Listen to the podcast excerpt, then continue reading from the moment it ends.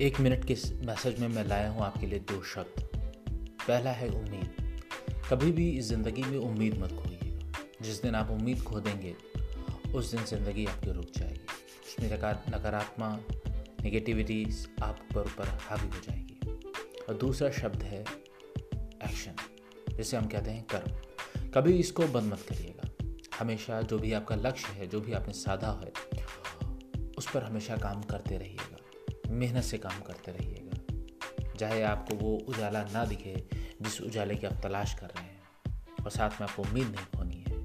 ये दो ऐसी चीज़ हैं जो हमेशा आपको स्वाभिमानी और सार्थक बनाती रहेंगी, और आपका जो भी लक्ष्य होगा, वो बहुत जल्द पूरा होगा।